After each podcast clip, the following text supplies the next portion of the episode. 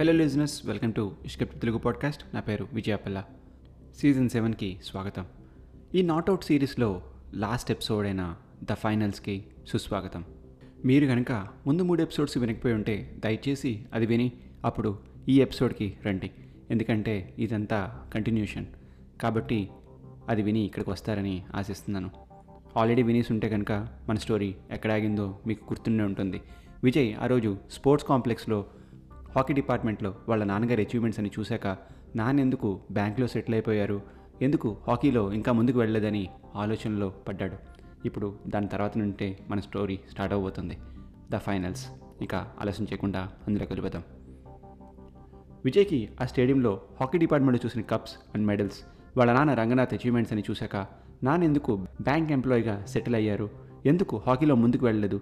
అసలు సుల్తాన్ Azlan cup తర్వాత ఏమైందని చాలా క్యూరియస్గా ఉన్నాడు.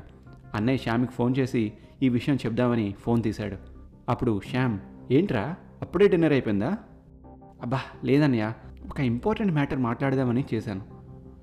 ఆకలన్నావు? డే అంతా ఆడావు? ఇంకా తినకపోవడం ఏంటి? అంత ఇంపార్టెంట్ మ్యాటర్ ఏముందిరా? వెళ్ళి తిని ఫస్ట్. అది కాదన్నయ్య అని అసలు విషయం చెప్పేలోపు అక్కడ ఒక ఆర్టికల్ కనిపించింది. అది చూసిన వెంటనే అన్నయ్య నీకు మళ్ళీ చేస్తాను అని చెప్పి ఫోన్ పెట్టాడు అక్కడ టీమ్ పిక్స్లో స్క్వాడ్లో రంగనాథ్ నేమ్ ఉంది కానీ పిక్చర్లో రంగనాథ్ లేడు. ఇది డైరెక్ట్గా నాన్ననే అడగాలని డిసైడ్ అయితే ఇలా ఫోన్లో కాదని అనుకున్నాడు. ఆ సిరీస్ అయ్యాక ఇంటికి రీచ్ అయ్యాడు. ఇన్ని డేస్ అసలు ఎలా ఉన్నానో ఈ క్యూరియాసిటీని తట్టుకుంటూ అని తనని తానే పొగుడుకుంటున్నాడు లోపల. నానేరమ్మా అని అమ్మని అడిగాడు. అదేంట్రా నువ్వు వస్తున్నావని బ్యాంక్ మానేసి ఇంట్లో ఉంటారా ఏంటి? బ్యాంక్లోనే ఉన్నారు. సరే నేను ఒకసారి అలా బయటికి వెళ్ళి వస్తా అని చెప్పి నాన్నని కలవడానికి బ్యాంకుకి వెళ్ళాడు విజయ్. బ్యాంక్లో రంగనాథ్ బిజీగానే ఉన్నాడు క్యాష్ కౌంటర్ దగ్గర. విజయ్ కనపడగానే దగ్గరికి పిలిచారు. రంగనాథ్ ఎప్పుడొచ్చావురా ఎలా అయింది టూరు? బాగానే అయింది నాన్న. సరే కానీ ఇలా వచ్చావేంటి? మనీ అన్న కావాలా? అబ్బే మనీ గురించి కాదు నాన్న. అర్జెంట్ కాకపోతే ఇంట్లో మాట్లాడదాం. చూస్తున్నావు కదా చాలా బిజీగా ఉన్నాను. మనీ గురించి కాదన్నాను కానీ ఇంపార్టెంట్ కాదని చెప్పలేదు కదా నాన్న. సాయంత్రం దాకా ఆగలేదా నీ ఇంపార్టెంట్ మ్యాటర్? ఇంట్లో డిస్కస్ చేయాలని లేదు ఆ టాపిక్. అందుకే ఇక్కడ దాకా వచ్చాను నాన్న.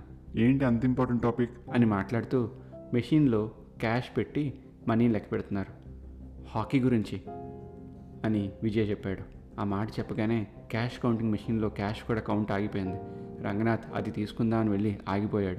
ఆ కౌంటర్ దగ్గర వెయిట్ చేస్తున్న మనిషి కూడా ఏంటి వీళ్ళిద్దరు ఇలా ఉండిపోయారు? అని అతను కూడా అలా ఉండిపోయాడు.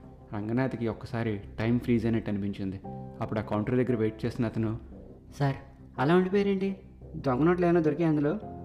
లేదు దొంగే దొరికాడు. అని తనలో తను అనుకున్నాడు రంగనాథ్. అర్థం కాలేదు సార్ మళ్ళీ చెప్పండి. అంతా బాగానే ఉంది ఇదిగో మీ స్లిప్ డిపాజిట్ అయిపోయినట్టే. అని కౌంటర్ క్లోజ్ చేసి బ్రేక్ టైం అని బోర్డు పెట్టాడు రంగనాథ్. విజయ్ని అక్కడి నుండి బయటికి తీసుకుని వెళ్ళాడు. పక్కనే ఉన్న చెట్టు కింద కూర్చున్నారు. ఎందుకు నాన్న మాకు ఎప్పుడు ఏం చెప్పలేదు? అసలు ఎలా తెలిసిందిరా నీకు? ఎవరిని కలిసావు ఎవరికైనా చెప్పావా ఈ విషయం? లేదు నాన్న. ముంబైలో కట్టిన స్పోర్ట్స్ కాంప్లెక్స్లో సగం జాతకం ఉంది. ఎవరికీ ఏమీ చెప్పలేదు. కానీ మిగిలిన ఇన్ఫర్మేషన్ ఏమీ అక్కడ లేదు. అప్పుడు రంగనాథ్ ఊపిరి పీల్చుకున్నాడు. నన్ను అడిగితే ఇంక దీని గురించి మర్చిపో. ఎక్కడ డిస్కస్ చేయకు. మెయిన్గా అన్నయ్యతో అంటే అమ్మకి తెలుసా ఈ విషయం? పై పైన తెలుసులేరా? ఎందుకు నాన్న అంత సీక్రెట్గా ఉంచడం? నువ్వేమైనా రా ఏజెంట్వా? ఒరే విజయ్ మనం ఆటని మన దేశం కోసం ఆడుతున్నాం అనుకుంటాం. జనం కోసం ఆడుతున్నామని జనం అనుకుంటారు. ఆడించే మేమే లేకపోతే అసలు వీళ్ళెవరూ లేరని బోర్డు మెంబర్స్ అనుకుంటారు. కానీ ఆ ఆటే మనతో ఆడుకుంటుందని ఎవ్వరూ గ్రహించలేరు. ఫామ్లో ఉన్నప్పుడు నీకు జై జై కొట్టే జనం నువ్వు ఫామ్లో లేనప్పుడు సగం అయిపోతారు. వాళ్ళల్లో వాళ్ళు కొట్టుకుంటారు. నేను హాకీలో ఉన్నత శిఖరాలకు ఎదిగాను. అంతా కూడా నా పట్టుదల వల్లే. ఎనిమిదేళ్ళకే నేను హాకీ మీద మక్కువ పెంచుకున్నాను. తాతగారి వాళ్ళది మిడిల్ క్లాస్ ఫ్యామిలీ. కాలేజ్లో చదువుల్లో టాప్ కాకపోయినా హాకీలో మా కాలేజ్కి బోల్డ్ అండ్ కప్స్ తెప్పించాను. నేషనల్స్కి వెళ్ళాను. అక్కడ కూడా నేనే టాప్. అప్పుడే పరిచయం అయ్యాడు ప్రకాష్ నా teammate. Nineteen eighty five Sultan Azlan కప్లో విన్ అయ్యాం మనం. నేను టాప్ స్కోరర్. ప్రకాష్ కూడా బాగా ఆడతాడు కానీ నా అంత కాదు. నాకు మంచి ఫ్రెండ్గానే ఉన్నాడు. Nineteen eighty six nineteen eighty seven nineteen eighty ఎయిట్లో నేనే top scorer top goaler. Nineteen eighty nine nineteen ninety దగ్గరలో నానంకి అనారోగ్యం చేసింది. ఆపరేషన్కి అర్జెంటుగా మనీ కావాల్సి వచ్చింది ప్రకాష్ వాళ్ళ నాన్న బాలీవుడ్లో పెద్ద producer. Sultan Azlan cup winner అయిన నన్ను ఒక యాడ్ షూట్కి పిలిచాడు. ఆ యాడ్ షూట్ ట్రైల్స్ అయ్యాక కాంట్రాక్ట్ సైన్ చేయమన్నారు. ఫైవ్ ఇయర్స్కి ఆ ప్రొడక్ట్కి బ్రాండ్ అంబాసిడర్గా ఉండమన్నారు. నేను ఎక్స్ట్రా మనీ కోసం ఒప్పుకున్నాను. ఆ అడ్వాన్స్తో నానమ్మకి ట్రీట్మెంట్ కూడా చేయించాను. ప్రకాష్ కూడా మంచి ఫ్రెండే కదా అని నమ్మి సైన్ చేశాను. స్టేట్ గేమ్స్ ఆడుతున్నప్పుడు ఒలింపిక్స్కి స్క్వాడ్ అనౌన్స్ చేశారు. నేను కెప్టెన్గా లేను. అదేంటని అడిగితే నేను సైన్ చేసిన కాంట్రాక్ట్ నా మొహం మీద కొట్టారు. అసలు నన్ను టీంలో ఉంచడమే గొప్ప అని చెప్పారు. నన్ను లాస్ట్ మ్యాన్ కింద సెలెక్ట్ చేశారు. ఈ లోపల ఈ కాంట్రాక్ట్ కూడా అడ్జస్ట్ చేసుకుని రమ్మని చెప్పారు. ఒక ఆటగాడి సత్తా ఇంకో ఆటగాడికే తెలుసు అంటారు కదా. ప్రకాష్ నన్ను డామినేట్ చేయలేడు గేమ్లో. ఆ విషయం నాకు తెలుసు. నాకు తెలిసినట్టే వాడికి తెలుసు. అసలు ఏముంది నాన్న ఆ కాంట్రాక్ట్లో? ఆ రోజు ప్రకాష్ మీద ఉన్న నమ్మకంతో అర్జెంటుగా ఆపరేషన్ కోసం మనీ అవసరం వల్ల కాంట్రాక్ట్ అంతా చదవకుండా సైన్ చేశాను. ఆ కాంట్రాక్ట్లో వాళ్ళు నేను ఇంకా ఏ యాడ్ షూట్ చేయకూడదని ఏ నేషనల్ గేమ్లోనూ పార్టిసిపేట్ చేయకూడదని ఫైవ్ ఇయర్స్ దాకా ఈ యాడ్ షూట్ అవ్వకపోతే అప్పుడు దాకా ఈ కాంట్రాక్ట్ రద్దు అవ్వదని అందులో రాసుంది. అంటే వాళ్ళు నన్ను ఫైవ్ ఇయర్స్ పాటు ఖాళీగా ఉంచారు. ఏది ఆడనివ్వలేదు ఇంకే యాడ్ షూట్లను పాల్గొనివ్వలేదు. నా జీవితంలో విలువైన ఐదేళ్ళని నాశనం చేశారు వాళ్ళందరూ కలిసి. ప్రకాష్ కెప్టెన్ కూడా అయ్యాడు. అదేంటి నాన్న? అలా ఎలా చేయగలరు? నువ్వు లాయర్ని పెట్టుకోలేదా? పెట్టుకున్నాను రా. బాధించాను హైకోర్టులో కూడా కేసు వేశాను. కానీ వాళ్ళు ఇచ్చిన అడ్వాన్స్లు నాయనమ్మకి హాస్పిటల్ ఖర్చుల మధ్య నేను లాయర్కి కేవలం వన్ ఇయర్ మాత్రమే పోషించగలిగాను. ఆ తర్వాత ఇంకా ఫైట్ చేయడానికి ఓపుకున్నా డబ్బు లేదు. డబ్బున్నా ఆశ లేదు. ఆశ ఉన్నా నిజాయితీ లేని మనుషుల మధ్య ఎలా బ్రతకాలని ఆలోచించుకున్నాను. చెప్పా కదా ముందే ఆటని మనం ఆడుతున్నా ఆట మనతో ఆడుతున్నా నలిగిపోయేది మనమే గెలిచేది ఆటే. నాన్న చిన్నప్పుడు ఒకటి చెప్పావు కదా దేనికైతే నువ్వు భయపడి వెనకడుగు వేస్తావో అదే నేను వెంటాడుతుందని. ఒక్కసారి ఎదురు వెళ్ళి చూడు అదే భయపడుతుందని. మరి నువ్వెందుకు నన్ను అంత ఫాస్ట్గా వెనకడికి వేసి గివప్ చేశావు? సూర్యుడు పగలే దారి చూపగలడు కానీ ఆత్మవిశ్వాసం చీకటిలోను కూడా దారి చూపిస్తుందని అప్పుడే మీ అమ్మని కలిసినప్పుడు తెలుసుకున్నాను రా నాయనమ్మని హాస్పిటల్లో చూసుకుంటున్న టైంలో మీ అమ్మని కలిశాను. ఆమెతో ఏర్పడిన పరిచయం వల్ల నా ఆలోచన విధానాలన్నీ మారిపోయాయి. ఈ బ్యాంక్ జాబ్ కూడా నాకు స్పోర్ట్స్ కోటాలో వచ్చింది. నాకు జరిగిన అన్యాయానికి నేను పెట్టుకున్న పిటిషన్స్కి తగ్గట్టుగా స్పోర్ట్స్ కోటాలో ఈ జాబ్ ఇచ్చారు. కొన్ని ఇయర్స్కి ఇండియాలో హాకీయే డౌన్ అయిపోయింది. తర్వాత రిటైన్ అయిన వాళ్ళకి ఈ జాబ్స్ కూడా రాలేదు. మీ అమ్మ చెప్పిన మాటలు విన్నా కాబట్టి ఈ జాబ్ అయినా ఉందని అప్పుడప్పుడు అనిపిస్తుందిరా. ఈ దేశంలో ఆట ఆడాలంటే పలుకుబడి కావాలి. ఆట ఆడించాలంటే డబ్బు కావాలి. రెండూ ఉండి స్కిల్ ఉంటే నీకు స్కైయే లిమిట్. కేవలం స్కిల్లే ఉంటే నీ డౌన్ఫాల్ కోసం వేచి చూస్తూ ఉంటారు.